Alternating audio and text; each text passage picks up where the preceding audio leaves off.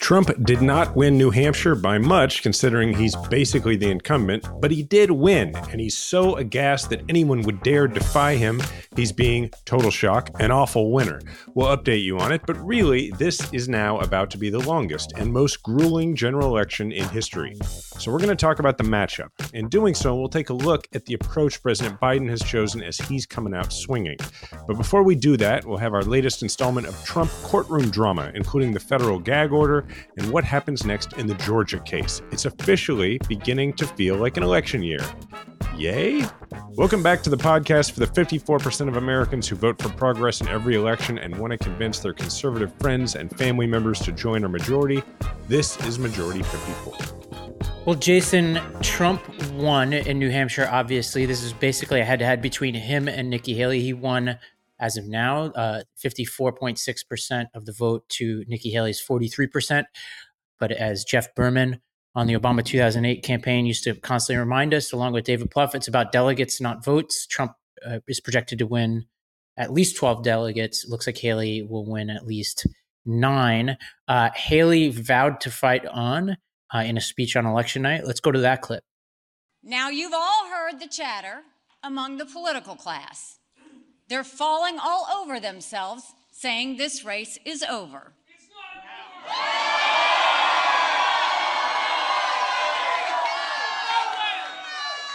Well, I have news for all of them. New Hampshire is first in the nation. It is not the last in the nation.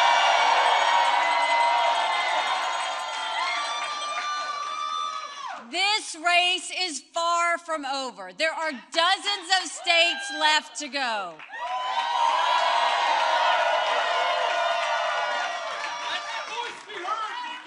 And the next one is my sweet state of South Carolina.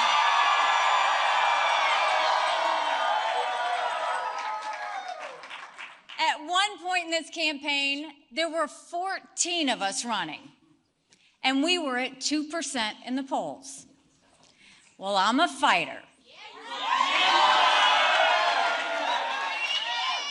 And I'm scrappy. And now we're the last one standing next to Donald Trump. So I hear her, Jason. It's, Question. it's over. yeah, question for you though. Question. Do you think by the time this podcast posts, you know, we're recording on Wednesday at two o'clock Eastern time. Do you think by the time it posts on our audio feed tomorrow morning, Thursday morning, she'll still be in the race?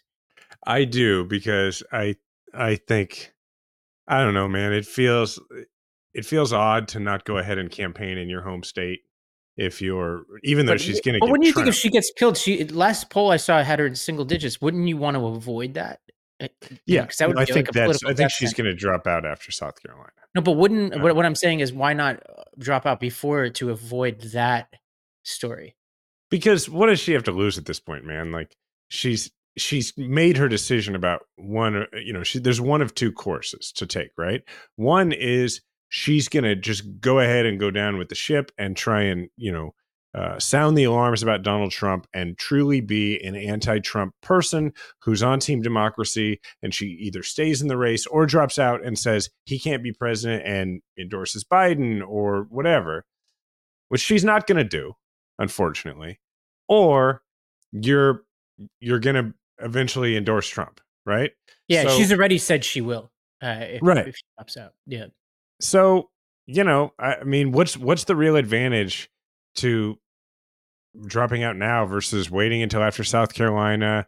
You know the other thing to think about is she's been making these promises to people in order to raise the money to get to where she is. It's just like campaigns like a startup you know she's in order to have the money to go through new hampshire she had to tell people well the strategy is we come out of new hampshire with a strong showing and then we go into my home state and i'm sure she's got some internal polls that she was able to use for this narrative that show that there's some lane for her to actually win South Carolina or continue to do well in South Carolina. And then there's probably a part of the narrative that's like, and this is right around the time that his court cases are really going to become time consuming and when when the electorate's really going to find out about him. And then we get to Super Tuesday and now you've got a really wide electorate and they're going to realize, "Oh my god, this guy's going to be convicted." And that's when we make our move. So you know, I don't she probably doesn't really fully believe in that, but you've promised a lot of people who you want help from in the future potentially, and who probably have become your friends in this process that you were going to run that play out. And I think she has yeah. to continue to run that play. You know, Super Tuesday is March 5th. I just can't imagine we'll get definitive news by then, but her campaign is is circulating a memo that points to the fact that South Carolina and a lot of states after it, including some Super Tuesday states, are also states where independents can vote. So they're banking on that. Now, a lot of these are not states with a history of independents crossing over. Uh, we'll get later on to actually the significant independent presence in this electorate, which is the only reason why Nikki Haley was even within that 11 or 12 percent. If it were just Republicans, she would have been absolutely destroyed in this race. So her argument essentially is um, my path to victory in the Republican primary is through non-Republican votes. Uh, that's a convincing argument, is it not, to the to the GOP electorate in other states? I'm well, sure the not, Republicans appreciate this. It's not a convincing argument to the people who are not going to vote for her in the primary, right? But yeah. she, but it's not it's not unprecedented. I mean, this is how John McCain nearly beat George W. Bush back mm-hmm. in 2000 right is is independents who are you know conservative leaning i would imagine most of the independents that are voting in this by far are conservative leaning independents um and and so you know it's it's not it's not totally nuts the other thing to remember here is as our friend david axelrod likes to put it the actuarial reality which is you know donald trump's health could keep him from running at any minute Yes, I think He's, that's her. That's why I think she stays in. My theory yeah. is if she doesn't drop out, I actually have the view that if she doesn't drop out by South Carolina, given the tremendous cost that the South Carolina loss is going to inflict on her politically, if she doesn't drop out pre South Carolina, I think she stays in for a long time because yeah, she's going to wait. Yeah, she's going to wait. She's collecting some delegates. Although one thing that cuts the other way from what her team's memo suggests is that yes, there are independents who can vote in a lot of these states coming up, but the, the Republicans have rigged this process now to make it winner take all states in a lot of these. So it's going to be really hard for her to collect delegates moving forward. And you know, and, and when I was on the Obama 2008 campaign, even without a lot of winner take all, although there were some, those winner take all states, by the way, are killer because mm-hmm. it's way more common on the Republican side, the Democratic side. Well, I imagine she won't campaign in those, which which allows her to dial in her time in the other states. But yeah, like look, let's say um, Trump has something that where it's it's the kind of health thing where look, one he could die, two it could be something where it's like, hey, he can't continue. Like it's it's physically yeah. obvious he can't continue. And if that happens, you know, you don't want to be the person who just dropped out because now you're on even footing with all the others who want to jump back in with the DeSantis's of the world and you know and all that.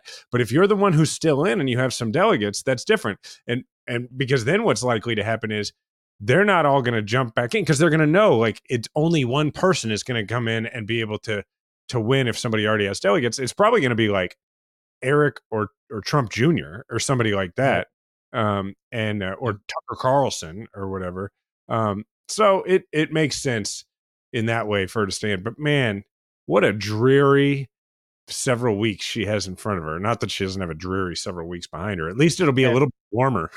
I I thought she put on a good face in this this uh, you, you, know this is her second victory speech by the way she hasn't won but it's like uh, she put on a good face I thought it was good advance work like all that I was like wow like great energy she went out there now she definitely drew, I think she accomplished what she needed to in the sense that she drove Trump absolutely nuts. Yeah. Uh, let's go to this clip. Renovation. These are very dishonest people, and you're always fighting them. And just a little note to Nikki she's not going to win. She's not going to win. But if she did, she would be under investigation by those people in 15 minutes. And I could tell you five reasons why already not big reasons, a little stuff that she doesn't want to talk about, but she will be under investigation within minutes. And so would Ron have been, but he decided to get out. He decided to get out. Now, Vivek, I don't think would be at all because he's perfect, right? Yeah. Um, look, we can talk about what he obviously should have done, right? Um, yeah, he should have done the same thing he did to all other people, which is to be like, you know, kill them with kindness, Mhm. welcome her in, give her what they would say is a permission structure, which is another pluffism. Give them a, a, a permission structure uh, to, you know, to with dignity. Which is, there's a dignity recession on that stage, to be clear. but the which I, I do want to talk through. Uh, we got plenty of time here. There's not Mhm. actually these are supposed to be the most newsworthy weeks and I was honestly struggling to put together a full agenda. So let's let this one breathe a little bit. Uh, yeah, yeah. But there's another clip uh, from this same speech where he he was really bothered by Haley and even got to the point of criticizing her dress. Maybe that's this next one. Let's go to this clip. I said, wow, she's doing uh, like a speech like she won. She didn't win, she lost. But let's not have somebody take a victory when she had a very bad night. She had a very bad night. I'm up and I'm watching, and I said, she's taking a victory lap. And we, we beat her so badly, she was. But Ron beat her also. You know, Ron came in second and he left. She came in third and she's still hanging around. You can't let people get away with bullshit, okay? You can't. You just can't do that. And when I watched her in the fancy dress that probably wasn't so fancy come up, I said, What's she doing? We won. What's the dress thing? I, I the dress looked great, by the way. I, I'm not a fashion Yeah. person, but um, you know, and I know this is like dangerous territory commenting because guys just wear suits, so there's, no, there's Yeah, no it's attention- so much easier. There's just a Yeah. uniform you put on. right, right. But I, I thought think- she looked great. I actually think that bothers her in his psychology. The fact that she looked great, didn't look bothered at all. Because DeSantis gets up and he's like sweaty and Yeah. like he's Like Trump. clearly bothered. Yeah, he's clearly bothered when he asked, and we'll get to DeSantis for sure. Everybody get ready. But uh DeSantis in in trying to navigate this whole election and, and his underperformance has looked uncomfortable every step of the way. Haley, I think, is a much better performer. Like she gets up and she looks like this has exactly been the plan all along. Mhm. She's like, Yeah, we'll keep fighting on, you know? It's true, and it also helps that there was never a the person. There was the narrative from the beginning was not the alternative to Trump is Nikki Haley. It, it's Right. it's always been the alternative to Trump is Ron DeSantis, and I guess also Nikki Haley is running, and so she benefits from that as well. But yeah, she looked very calm and controlled. She also looked. I mean, if we can go back and play the first few like ten seconds of her clip from before, like she looks and sounds like a politician, right? There's no question. So let's let's just listen to that with that in mind for a second. Now, you've all heard the chatter among the political class. They're falling all over themselves, saying this race is over. Okay, that's good. Because just listen to the cadence. You know, it's the I'm reading a prepared, you know, and it's fine, but it's na ba ba ba ba ba ba ba ba ba ba, and that is a lot different from you know Trump is a, like one of the most awful people in the history of people. Okay, so I'm, I'm but like the cadence is one that makes you want to listen because the Yeah. cadence is I have no idea what this crazy you know wackadoodle's going to say next but it also feels like he's saying whatever he wants to say. And that's look, Yeah. this has been examined by people for too long, but that's a problem. Here's what I would be doing if I were in Biden team. I would commission a poll that is cooked to make it look even more. And I actually don't think this is that hard to do because the data is pretty strong here. That Haley would kick Biden's ass and have it as an internal mm-hmm. poll, leak it, and leak it that the Biden team strategy here, which we'll get to when he's he's now giving speeches like it's it's head to head, and all the, the articles are Biden and Trump acknowledge it's head to head now, which on the surface is not smart for Biden. He should make it seem like Trump's still in a primary. But there's a jujitsu move here, which is uh, be like, he does all that publicly, but all the people behind the scenes are like, the reason why Biden is doing this is because he feels very threatened by Haley. Because that'll give Haley something to work with. Uh, and it also drive Trump absolutely bonkers. That's true. It's also careful what you wish for. Um, but you know, look, that's probably the best thing for the country because look, I do think Haley would have a much stronger chance would, against yeah. Biden.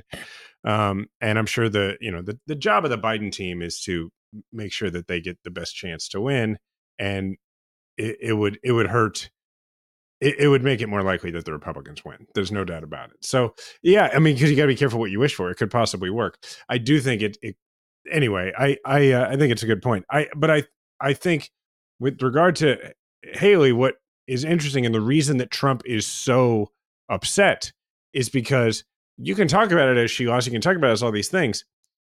She got 45% of the vote Yeah. against the guy, you know, one on one against the guy who was president of the United States and she was his ambassador to the UN. Like, and she got 45% of the vote. So he's Yeah. irritated that she stayed in because it's a problem for him. Because now, because it's embarrassing for him, right? He, this is a guy who, when he went back to Mar a Lago, he didn't just take documents that you only get to have in the White House. From all reports, he basically recreated the environment of the Oval Office, right? He tried to put all the trappings around him that make it seem like he's still president. So the idea that somebody would be running against him for the Republican nomination is uh, he can't fathom it. And and it makes Right. him very angry.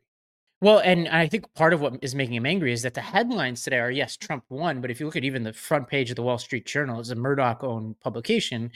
The headline is about Trump's problem with independence.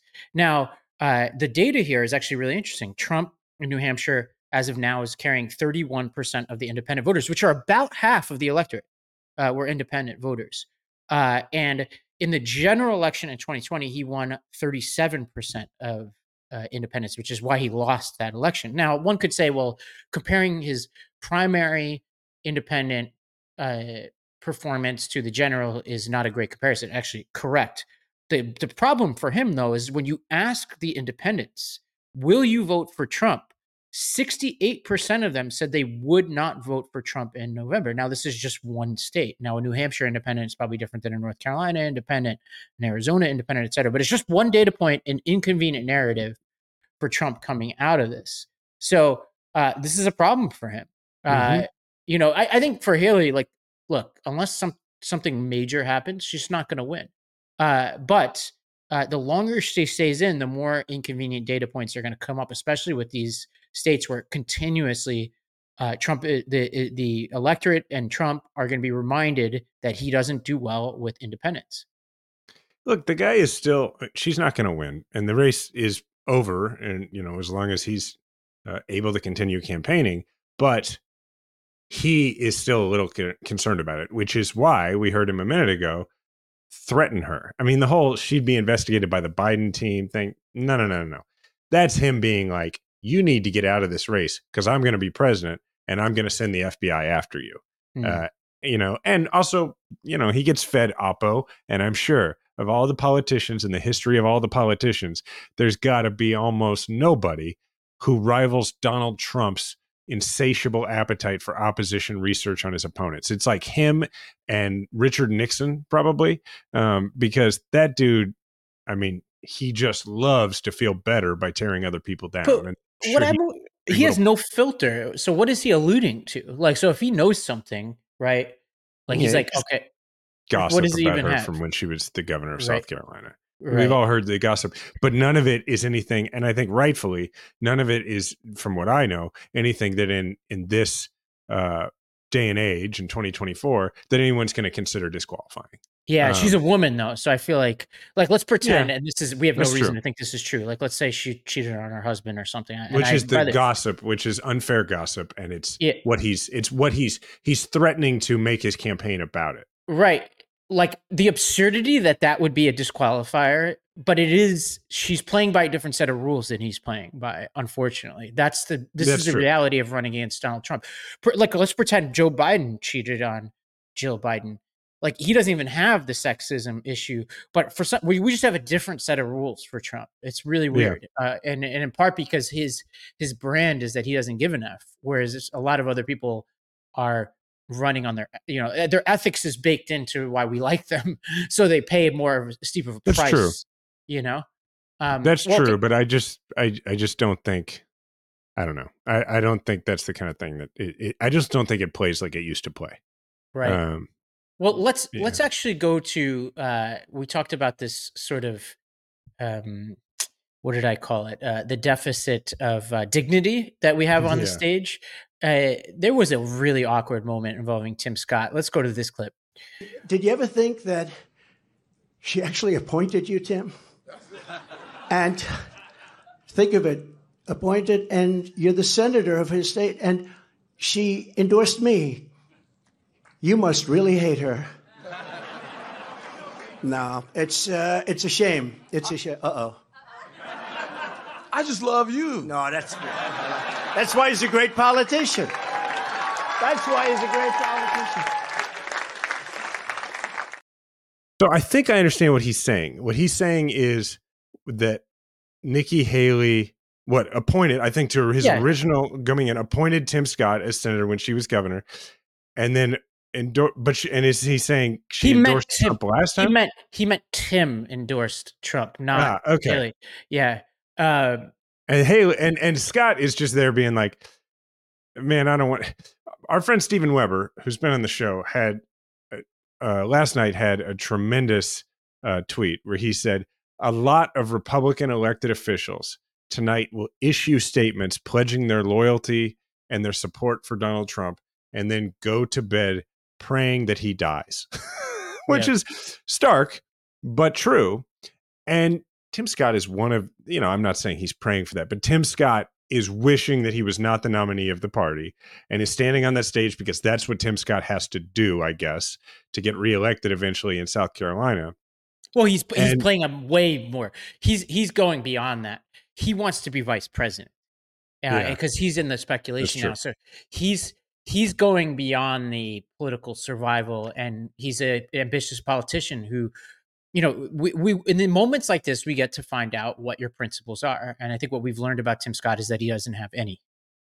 And we get to be reminded that Donald Trump doesn't just require that you support him or that you show love. He requires that you humiliate yourself for him. Yeah. And, and that and that he will do it for you. I mean, to stand there on the stage and to note clearly Tim Scott and Nikki Haley have had a friendly relationship, at least in the past, if not, you know, probably not at the moment, but you know, and to to to basically be like, and now you in front of all these people will disavow that, and I'm going to do it on your behalf.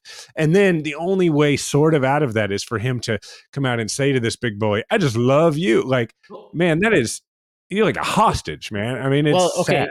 You know where this is the playbook here is? So when Saddam Hussein first took power in Iraq, he brought all the Ba'athist leaders into an auditorium. I don't know if you've ever seen this clip.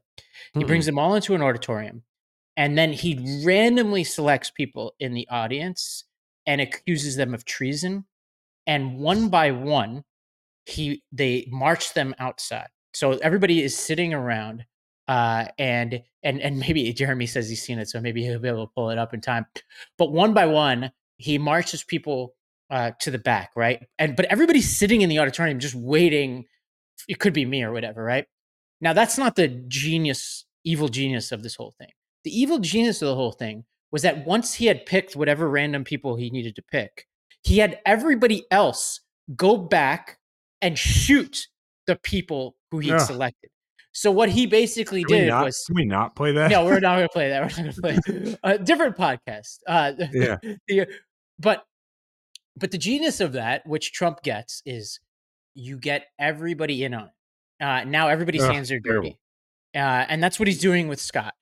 Uh, Yeah. And he and some people are more willing than others, right? Like the Baghdad Bob of this situation is Vivek Ramaswamy. He's you know you know tripping over himself to attack Mhm. Nikki Haley. Uh, but you could see Scott is one of those guys who needed a little bit of extra prodding, but not much. Like he was laughing. Remember, before the uncomfortable moment when he was hitting Nikki Haley, Scott was behind him laughing. Yeah. So, uh, yeah, his hands are not clean. Yeah. Well, okay. Speaking of people whose hands are not clean and who, one last one last clip of somebody debasing themselves. Let's go ahead and uh, and I think we have a clip of, of Ron DeSantis, you know, giving in uh, as a hostage here. we don't have a clear path to victory. Accordingly, I am today suspending my campaign. I'm proud to have delivered on 100% of my promises, and I will not stop now. It's clear to me that a majority of Republican primary voters want to give Donald Trump another chance. They watch his presidency get stymied by relentless resistance, and they see Democrats using lawfare this day to attack him. Well, I've had disagreements with Donald Trump, such as on the coronavirus pandemic and his elevation of Anthony Fauci. Trump is superior to the current incumbent, Joe Biden. That is clear.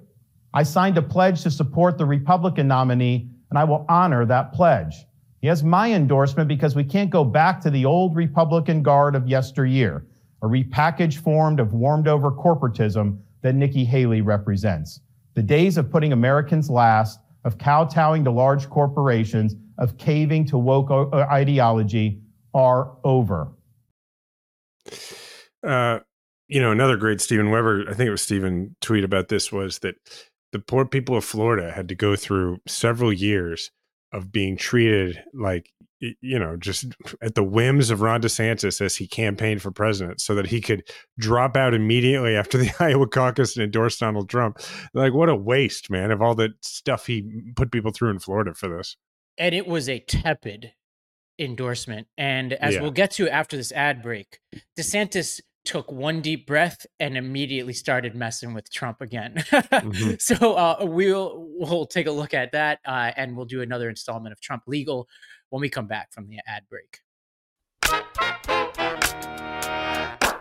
Typical children's vitamins are basically candy in disguise, filled with two teaspoons of sugar, unhealthy chemicals, and other gummy junk growing kids should never eat. That's why Hiya was created, the pediatrician approved superpowered chewable vitamin. While most children's vitamins are filled with 5 grams of sugar and can contribute to a variety of health issues, Hiya is made with zero sugar and zero gummy junk, yet it tastes great and it's perfect for picky eaters. Hiya fills in the most common gaps in modern children's diets to provide the full body nourishment our kids need with a yummy taste they love. Formulated with the help of nutritional experts, Hiya is pressed with a blend of 12 organic fruits and veggies, then supercharged with 15 essential vitamins and minerals, including vitamin D, B12, C, zinc, folate, and many others to help support immunity, energy, brain function, mood, concentration, teeth, bones, and more. It's non GMO, vegan, dairy free, allergy free, gelatin free, nut free, and everything else you can imagine. Hiya is designed for kids of all ages and sent straight to your door so parents have one less thing to worry about. It's also fun to say, Hiya. As you know, I'm a father and I'm always on the lookout for the best possible vitamins for my child to take. I'm so happy I've come across Hiya Health. The ingredients are amazing and I don't have to worry about sugar or gummy junk because Hiya Health is made without that stuff and it's still able to keep that great taste. We've worked out a special deal with Hiya for their best-selling children's vitamin. Receive 50% off your first order. To claim this deal, you must go to hiyahealth.com slash majority. This deal is not available on the regular website. So go to H-I-Y-A-H-E-A-L-T-H dot com slash majority and get your kids the full body nourishment they need to grow into healthy adults. Heart health and staying healthy, especially when you have family, friends, or loved ones that you want to be able to spend as much time with as possible, is so, so important. February is Heart Health Month in the United States, and more than half the population would still benefit from blood pressure support. SuperBeets Heart Chews are the number one doctor, pharmacist, and cardiologist recommended way to support healthy blood pressure, and they even promote heart healthy energy without the stimulants. Paired with a healthy lifestyle, the antioxidants in SuperBeets are clinically shown to be nearly two times more effective at promoting normal blood pressure than a healthy lifestyle alone. And with over 40,000 five star reviews and counting, people are raving about SuperBeets Heart Chews. SuperBeets Heart Chews are absolutely delicious and they're truly much better than any alternative supplements out there. I take my SuperBeets Heart Chews each morning and it's really helped kickstart my day. After taking my SuperBeets Heart Chews, I feel like I have more energy. I'm ready to take on the day. SuperBeets Heart Chews support healthy circulation, so you not only get blood pressure support, you also get productive heart healthy energy without the crash. Support your heart health with SuperBeets Heart Chews. Get a free month supply of SuperBeets Heart Chews on all bundles and a free full size bag of turmeric chews valued at $25 with your order by going to majority54beets.com. Get this exclusive offer only at majority54beets.com. All right, Jason, it's time. Uh, another installment of Trump Legal. I live for that. Uh, so this is a little bit of a blend here, but uh, State Senator uh, Ileana Garcia, who's a Miami Republican, uh, has filed a bill that would allow the state of Florida to hand up to $5 million to Trump for his legal fight. This was immediately endorsed by Jimmy Patronis, the state's Republican chief financial officer, uh, who had apparently for months been calling for something like this. But late Monday night, Garcia announced that she would withdraw her bill. This came less than two hours after DeSantis publicly posted on Twitter, X, uh, that he did not support the measure. And this is what he said, quote, this bill was filed on January 5th amidst a crowded primary, including two Florida residents. My concern was the political weaponization against conservative candidates. Uh, and it was kind of a mealy mouthed answer from him. But reading the tea leaves here, Jason, I think he might still be a little bit butthurt over his loss in this primary. Right move, because right move, to be clear, to veto Yeah. this and to veto, like to be clear. Uh, Yeah. needless to say. if right after you drop out of the presidential race isn't the time to start doing things based on what is good government, then when is Ravi? Like Yeah. when? I mean, it's certainly not before. Like anyway, Right. that's and yeah, I think he's got no motivation to to help Trump in this. And but it is maybe a bridge too far anyway. Like the idea of we're going to have taxpayers, uh, uh, you know, pay for Trump. I mean, it's ridiculous.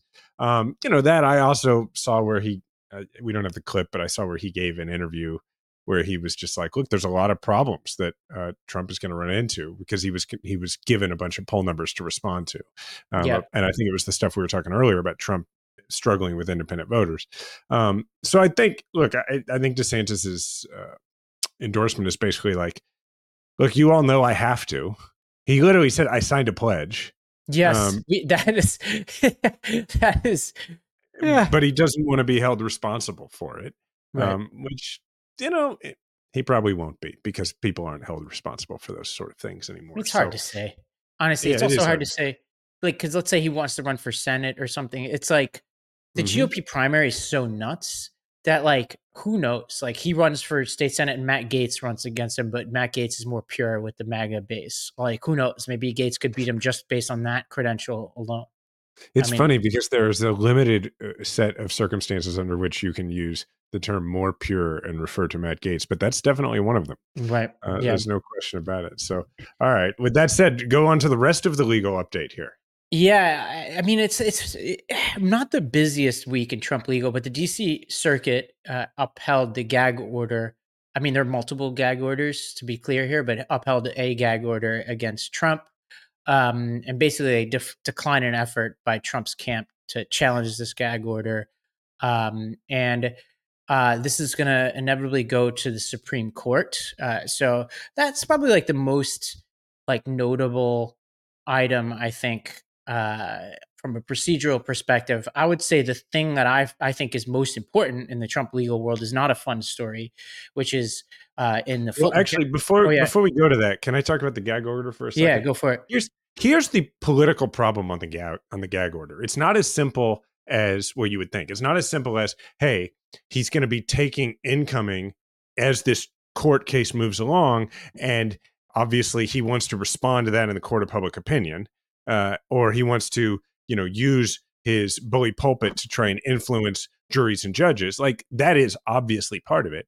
But the other thing about a gag order is there's no gag order on his critics. So that means that as things develop in the case against him, in the federal case, there's nothing to stop Joe Biden from talking about those things. Now, it's likely that Joe Biden won't because he's going to look at it as well, this is a, even though it's a special counsel, it's still a federal government case against Donald Trump and I am the president. But everybody else can talk about it. So if Trump abides by the gag order, he's sort of leaving himself, you know, he's sort of, in his view, disarming in the court of public opinion because everybody else will be able to talk about what's going on in court and, and he really wouldn't.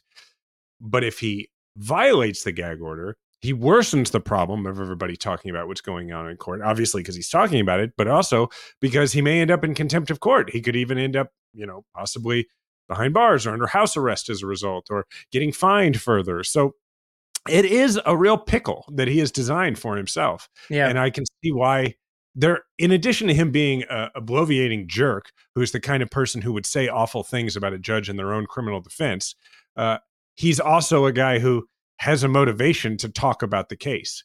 yeah, uh, and he has a history of witness intimidation, uh, Right. and tampering. So this is a guy who has earned his gag order, I would say. Yes.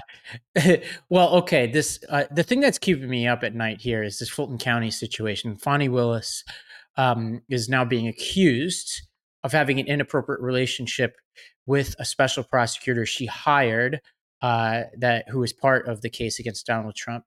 Uh, and uh, this is a messy situation. Um, there, there doesn't appear to be proof at the moment, but this surfaced in a divorce case against said prosecutor, and there are mechanisms where uh, she could be removed and replaced by somebody of um, the choosing of the prosecuting attorneys council in Georgia, which I can't imagine is a fairly liberal organization. Right.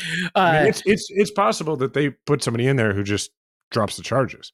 yes, although there is, I mean, in a nor- in the normal course of things, it would have to be somebody who comes from a, or it would be likely if it wasn't a politicized case, it would be she would be replaced by somebody who uh, also runs a big city prosecutor's office like Atlanta or something, right?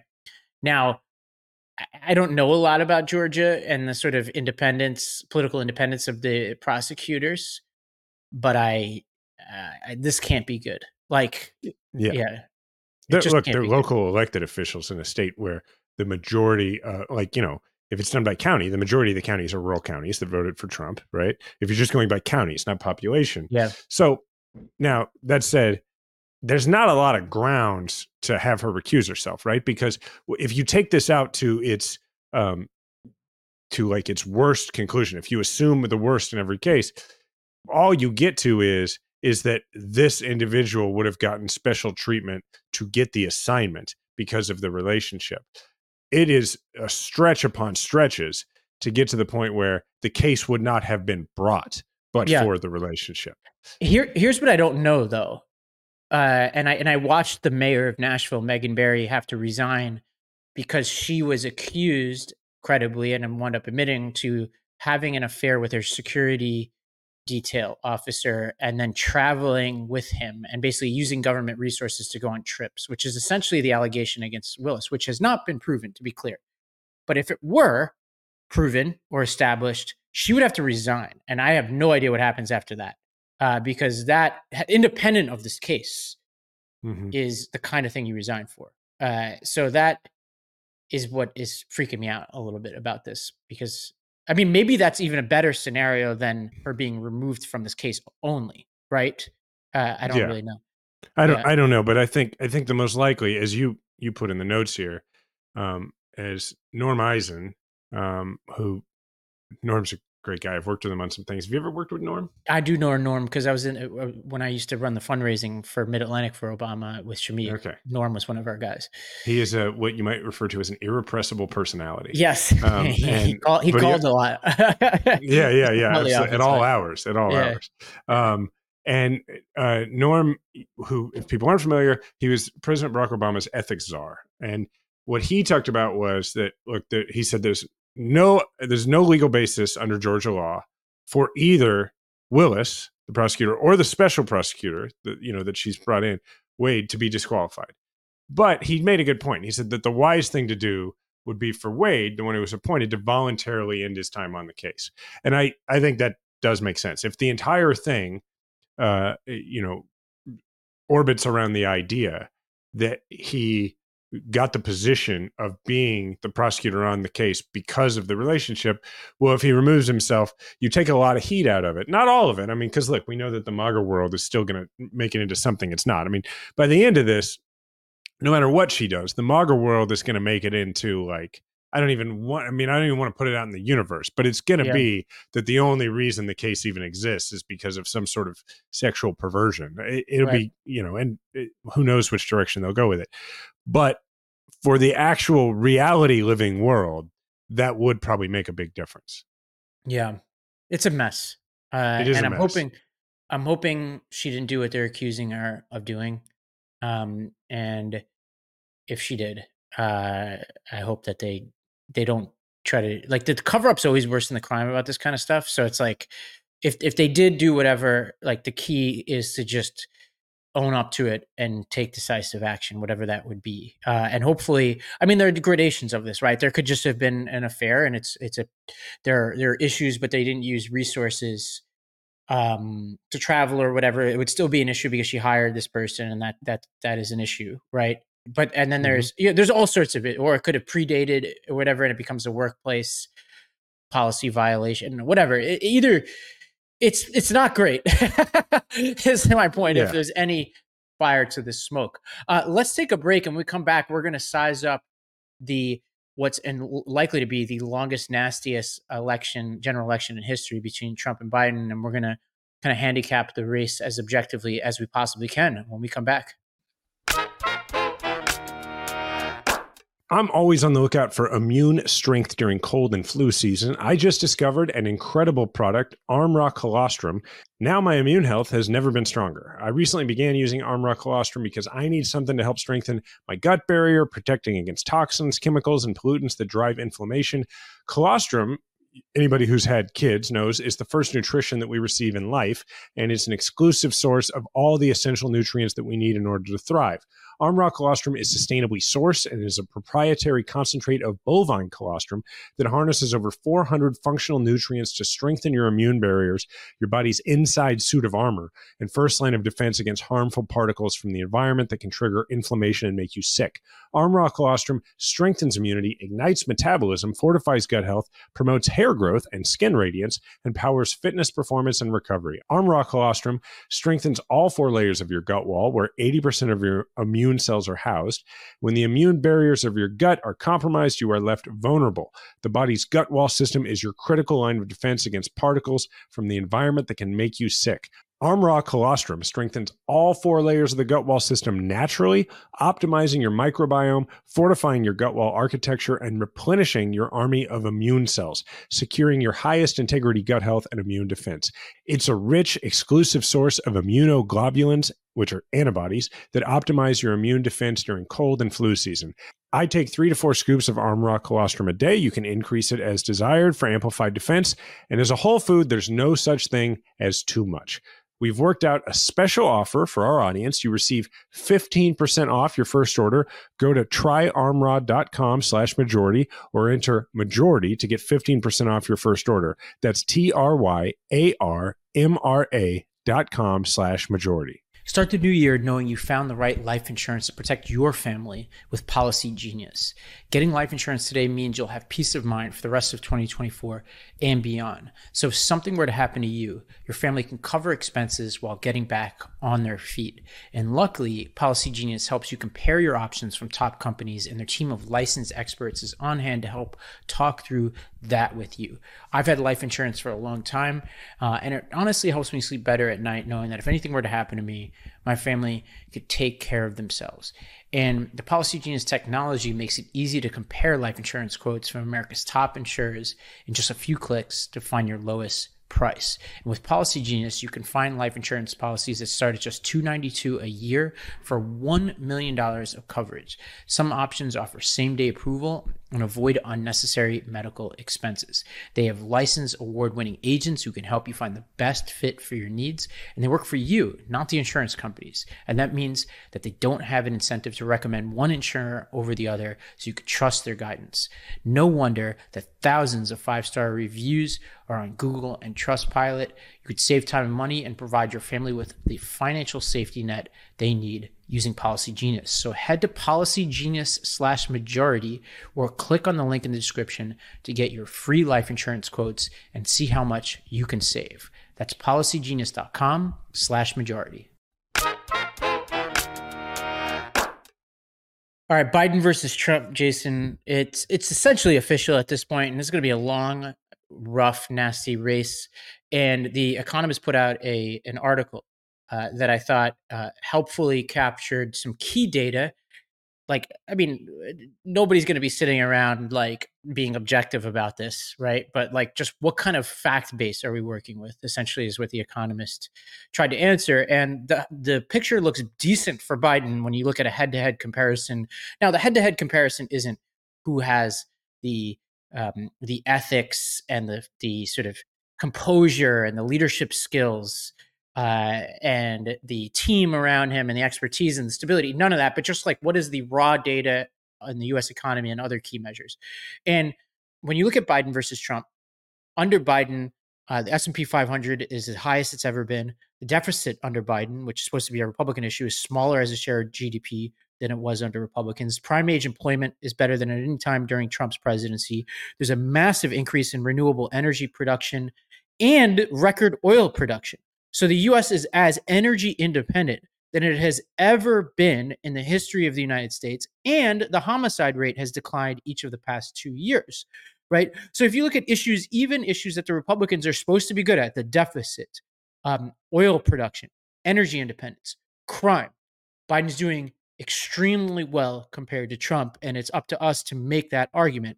Uh, the Economist scored one draw, it appears, which is earnings, um, which basically is just a continuation of the trend line.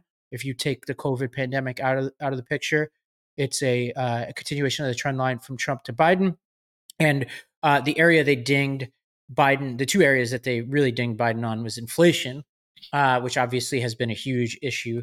Uh, now, it's important to note that they passed two massive spending bills and tax cut bills under Trump that contributed to inflation, and uh, he pressured the Fed to keep the uh, interest rates low before the pandemic, at the time when we really should have been ratcheting up so that we could have calibrated back down. They also hit Biden on illegal immigration, uh, which has spiked, at least if you look at encounters at the border uh, under Biden. Uh, but by and large, Biden comes out ahead, even under the economist sort of objective take here. And I think he's got a lot of, of data to work with at this stage. Interestingly, you take all that stuff uh, and what you end up coming out with uh, is that um, the race is going to be about abortion. um, so uh, let's let's go ahead and just jump to that clip. We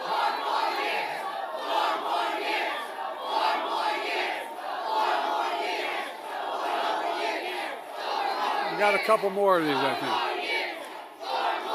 And so do a majority of Americans, and they still do. We all know what happened a year and a half ago. The new Supreme Court made an extreme decision overturning Roe v. Wade with their, with their Dobbs decision. But as long as I have power of the presidency, know this. If Congress were to pass a national abortion ban, I will veto it. I will veto it. But look, and let there be no mistake, the person most responsible for taking away this freedom in America is Donald Trump.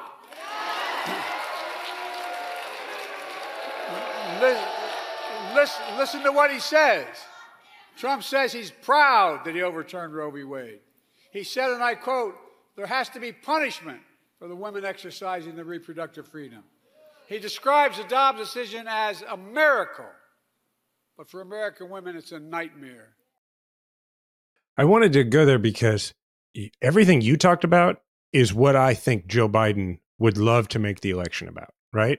He's spent the last, you know, almost four years now, I guess the last three years, very focused on, you know, trying to get the economy to come back from COVID, trying to, you know, doing all sorts of things that have been really good for the country and then working on getting inflation back down. And he's been successful with a lot of that stuff. There have obviously been hiccups like Afghanistan. Hiccup is an understatement there. But, but I'm sure that the Biden administration rightfully is very proud of their economic record and their record on a lot of other things as well. And the way that they've handled Ukraine, the way that they've, uh, at least so far, navigated, no matter which side of it you're on, a, a, an incredibly difficult diplomatic uh, situation when, when it comes to Israel and Gaza. Now, I'm sure there are people on both ends who totally disagree with that statement. But either way, if you ask voters, for the most part, people think he's done a really good job on all of those things.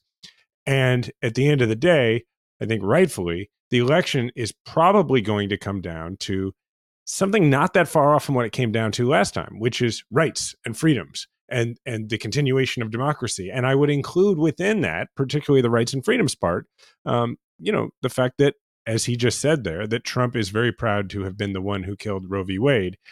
And what I think is interesting, and we'll play this next clip in a moment from this same uh, event that Biden just did is that they are from the very start not exclusively making this about abortion in the conventional way that people think about that issue in this country. What they are doing is they are making it very clear that the wide ranging effects of this sort of purely ideological uh, way of governing is that it, it can is that it can really really uh, cause all all sorts of problems um, that people who you know there's plenty of people who may not be moved by the abortion issue right? Maybe they're older maybe they're maybe they don't have kids that are that age. Um, they're men likely in a lot of cases. It, people who don't feel like that's an issue that directly affects them. And to make sure that people understand that you don't have to be in this one group of people who are pro-choice and who you know have somebody close to them or them themselves who could be affected by it that that it's a much wider issue than you might expect.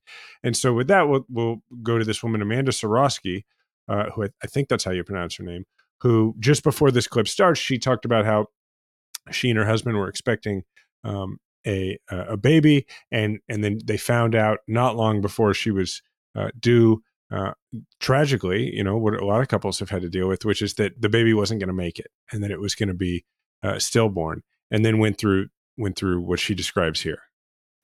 After stabilizing my vitals enough to deliver our baby, Willow, I crashed again with another bout of sepsis and was transferred to the ICU. I lived. Others wouldn't be so lucky. What I went through was nothing short of barbaric, and it didn't need to happen. But it did because of Donald Trump. Over and over again, Donald Trump brags about killing Roe v. Wade. It is unthinkable to me that anyone could cheer on these abortion bans that nearly took my life. That's why we need to reelect President Biden and Vice President Harris. So, the piece of context that I forgot to include prior to playing that clip is that uh, under any normal circumstances, being able to you know take action that wouldn't threaten her life would have been perfectly legal and no doctors i mean it would not have even been thought about. This this pregnancy is not going to make it. This this we're not going to have a child at the end of this pregnancy. So for the life of the mother we are going to do what i guess medically is an abortion. So and then and then be able to treat the mother. But because because uh, the law had just changed they weren't able to do that and as a result she almost died and as she points out a lot of other people in that same situation wouldn't make it or haven't made it um, and and now we just found out salty just put in the chat for us that this just broke uh, that President Biden has invited Kate Cox, the Texas woman who was denied an emergency abortion by the state Supreme Court in December, to be a guest at the State of the Union. That was just announced. So if there's any doubt about the Biden about the Biden campaign's willingness and about President Biden's administration to lean into this uh, and make this a really important argument as it should be, I think that pretty well removes it. Is we're going to put it in the State of the Union. Yeah, I, I, I'm kind of, uh, I'm kind of on the fence about this. I mean, I'm not on the fence about this being a really important part of the pitch. I'm on the fence about what percentage it should be of the pitch, right? I'm kind of like, I don't really have a strong opinion about it yet. I know it has to be clear, right? Because one thing we can't do, we know it's a potent issue. We know it's an important issue, both morally and politically. We know that Trump is going, even though he has said some very damning things, even recently, about taking credit um, for uh, the Dobbs decision, that he will attempt as as he gets close to the general election to confuse voters about this. So we have to be clear about that the question I have in my head is what else he has to be saying Biden and what percentage of what he is saying it should be and can he thread it all together in one narrative right? Can you take reproductive freedom in an almost like a jared polis-esque way like expand freedom uh, into a story right about who mm-hmm. biden is as president and the world that he's fighting for? Uh, that is the gold standard. One thing worth mentioning though about this this rally was that he was interrupted Biden 14 times by pro-Palestinian protesters.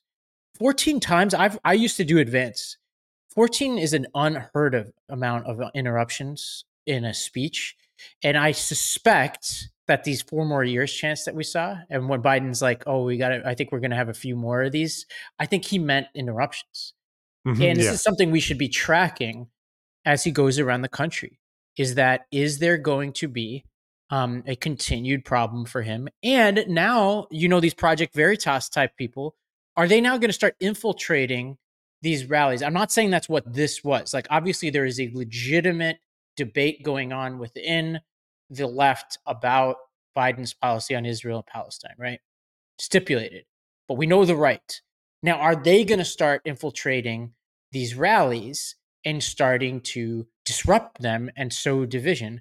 I think the answer is absolutely, right? Mm-hmm. Now, that doesn't mean you treat these protesters like right wing operatives, but this is just something we should be tracking because it is going to continue to be an inconvenience for Biden and something that uh, is going to be part of the conversation. It's also why I think the answer to the question you posed at the beginning of that is a big part. The his argument on uh, Roe should be a big part of the campaign. One, because it's one of the few issues that pretty much every Democrat agrees on, and and even if even if you are in that small group of Democrats that weren't fully with the party on this, it is it has been so extreme that I think everybody agrees uh, that there there should be some form of reproductive choice. Everybody in the party. So it's super important for uniting the party. I also think that it is, uh, and you're this is what you're talking about. It is a a symbol for everything that is a threat about a second Trump administration, which is the rollback of freedom, um, the authoritarian bent, which is like an understatement uh, of Trump. So I think I think it is a way into all of that without having to constantly. Eh, now you're still going to talk about uh, the threats to democracy, that everything he wants to do to make it harder to vote, all the rights that he wants to take, take away, that the way he wants to investigate, uh, fire, prosecute people who have not been loyal to him. But this is sort of a shorthand for all yeah. of that. Um, and yeah. uh, I think it's important. Yeah, I mean, there's a speech Biden could give, right, where he says, "Look, you you could play a clip of Trump saying that all the economic progress that Biden has made is somehow a result of Trump's decisions, right?" And you could say, "All right, let's let's talk about the legacy of Trump and what we live with today from Trump, right? He wants to take credit for the economy. Well, he's taking credit for other things. He's taking credit for Roe versus Wade. Uh, he, you know, he he should take credit for this border too, because Biden had to deal with all this continued temporary restrictions, uh, mm-hmm. border, Title 42, et cetera. Biden is trying to have a permanent, um, you know, I always say permanent solution is such a bad phrase, but a like a set of solutions to the border that live on, that endure, right? You could he could have a little bit of a rift to be like, all right, let's talk about it. Even in Afghanistan, which like he if Biden really because I'm I, I like you think that there's that there's so much going on with it. Like Afghanistan was a window uh, into this period that we're in now. It is it is the exact point at which Biden started to get into trouble, right? So you could talk about things like inflation, for example, to be like, all right, like this guy wants to pick and choose what sort of after effects of his presidency, and we can talk with clarity as to why inflation was bad because of choices Trump made. Why, uh, what like this woman like Zurawski um, were pushed into untenable situations because of choices that Trump makes. And we can even hear him talking about it. Trump. Mm-hmm. I mean, I think there's some speeches like that that we can give. Uh, it's the through line. That's what you're talking yeah. about. I think it's totally right. All yeah. right, before we before we wrap up here, let's quickly. I mean, for me, I just wanted to observe the fact that you know it broke today that uh, Jon Stewart's going to go back and host the Daily Show again on Mondays. I don't think this is going to be the most groundbreaking thing in the election. I just wanted to mention it because I, I just, you know, there are a lot of vets you'll talk to who, particularly about the way uh, Jon Stewart dealt with, uh, you know, the invasion of Iraq and the coverage of it, and like that he was a he was a real, and particularly the way he handled like the lack of of good equipment and armor that was sent over in the initial push in both Iraq and Afghanistan. Um, there's a lot of vets uh, who still remember that and really appreciate it. Not to, not to mention the way he's he's fought for for vets and for 9/11 responders and people like that. So I think it's a it's a great thing, and I'm glad that he's getting back into the mix in that way. Yeah, and uh, you know, as a Staten Islander, he he also fought for uh, 9/11 first responders, mm-hmm. and so I think he's an important voice. It'll be interesting to see how he adapts, both as he's older now, uh, and this is a new media environment. It used to be that his mm-hmm. clips were like the original viral clips. Now he's yeah. competing with so many others. So the question is, what kind of reach can he have? He also has a lot of respect in the alternative media environment uh, in a way that few people on the left do, in part because he was a bit more skeptical on COVID policies and he's skeptical. He is he's more populist in his bent. Uh, so it'll be interesting to see how he navigates this period of time. Uh, I think it's unquestionably a welcome development, and uh, yeah, and you know, in a weird way, like I was, I, I watch a lot of Oliver clips, and I think Oliver has been painted uh, as this sort of elite, sort of out of touch guy, and whether fairly or unfairly, in a way that that Stewart somehow sidestepped. I'll be interested to see. Sometimes it's just a question of accent, man. I mean, that's Yeah. how people just right. Yeah, it's weird. I, I don't have a theory about it yet. Um, I I do think that Oliver has the EO. This is a whole different segment, but Oliver, I think these big essay segments that he does, I think, are a little bit less accessible. Um, they're they're interesting. I find them interesting what he chooses to cover or not, and he does deep dives on things uh, that I think a lot of other people wouldn't do. But I think he's kind of like he, apparently Musk is obsessed with John Oliver. I just realized this, and like I just it's we live in strange times. Um, yeah, strange, Uh, obsessed in a bad way. shout out to uh, Taylor K. Phillips, who grew up on my uh, on my street and is a writer on John Oliver's show and just won an Emmy. I know she Oh, she nice. listens. So, um, all right, quick grab an oar before we get to one for us. I'm going to repeat the one from last week, which is uh, if you're in Kansas City. Uh, we are doing an event. It is myself, my wife, the Rauffi family, which is the family um, that uh, we were able to um, bring here from Afghanistan. It's my translator's family, um, and uh, and who, uh, you know, JVS Jewish Vocational Services of Kansas City resettled uh, here in Kansas City, and they've been crucial to, to all of this work. We're doing with the Rauffi family a fundraiser for them here in Kansas City on February eighth. Uh, it's going to be at the Chamber Room at Union Station from six thirty to eight. Um, we'll again put the link uh, in the show notes. Um, it's not an expensive event to go to, um, and uh, and the, the and so go to the description uh, in the show notes, um, and and and so we we would love to see you there. We are also working on. Uh, I think a possible live stream of this, but so I'll update everybody on that. Um, Amazing. with that said, uh, the one for us, Ravi, I'll let you choose what you would like to talk about. Yeah, not not much going on in my world this week. I, I don't have anything to talk about really. Uh, For those, you know I, this. I'm you not going to make you talk about it. You know how I just works. feel like You a lot of it people probably were anticipating it. I I, will just say to everybody that an important part of my friendship with Ravi is when things transpire between the Chiefs and the Bills, or even when things transpire for the Bills that aren't good. I just give Ravi his space because it's rough enough. I don't talk smack about it. People might assume that I do or that we do. I really don't. And we'll just leave it at that. People can assume whatever happened. I mostly big. just feel bad when things like that. Oh, I feel good, painful. but I feel bad for Ravi. So Ravi It's- will go the next. I wish I had something. I know the audience happened. wants me to talk about it. I just cannot. He I- truly cannot. It's not a refusal. He can't. It's. I he, he actually can't do it. I actually have like these elaborate coping mechanisms that are a very small version of what people who go through real trauma must do, which is I throw up these like incredible walls that unless I'm forced, like I, I go on YouTube and like in the lead up to all this, I'm watching all these YouTube videos of the of the bills. Um, but now my algorithm's feeding it to me and they're like they're they're piercing this elaborate system I have. So I had to go Yeah. through YouTube and like basically explain to YouTube that I don't want any more videos of the bill. So I basically have like shut out all possible messaging that goes on. And whenever friends or anybody try to talk to me about it, I just don't acknowledge it at all. And this will go on for a while uh, until probably the spring during draft week, which is usually my ritual, which is I, I start to believe again during draft week. And that starts the cycle all over again. Um, although this is, I, I, I really embrace. I had a lot of questions after this this one, which is just like it's just is it worth it? Is questions Is it worth it? It's just so painful.